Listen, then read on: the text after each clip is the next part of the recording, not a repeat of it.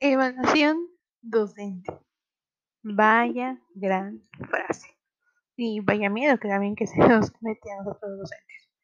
Para meternos un poco más en esto, la evaluación docente es un ejercicio de balance que busca identificar los componentes presentes y ausentes en los programas de evaluación, con el fin de proporcionar elementos de análisis que orienten la evaluación docente a la búsqueda del desarrollo profesional del profesorado y la mejora de la calidad educativa.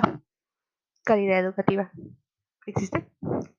Al INE le corresponde normar y supervisar los procesos de evaluación docente y, por su parte, la CEP es responsable de diseñarlos, organizarlos e implementarlos.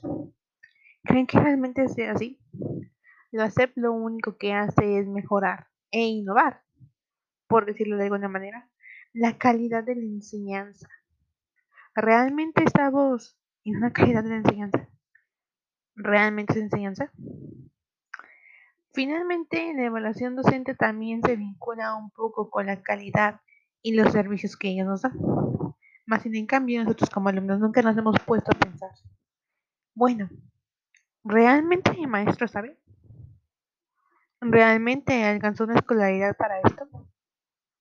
Muchos de los egresados de la carrera de pedagogía o de escuelas normales superiores, cualquiera que sea el rango, pueden llegar a tener este tipo de evaluación como una finalidad.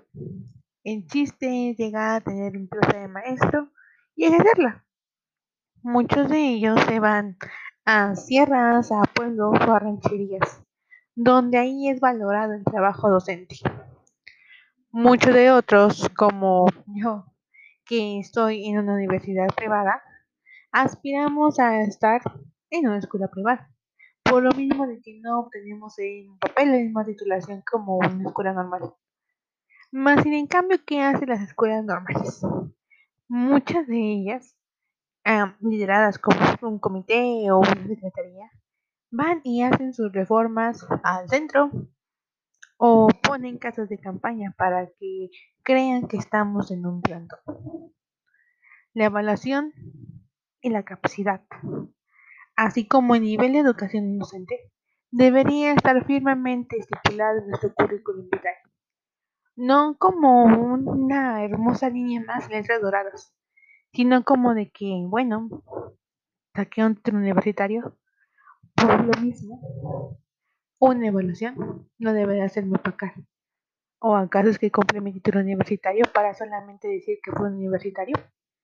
Al final de cuentas ustedes tienen la última palabra.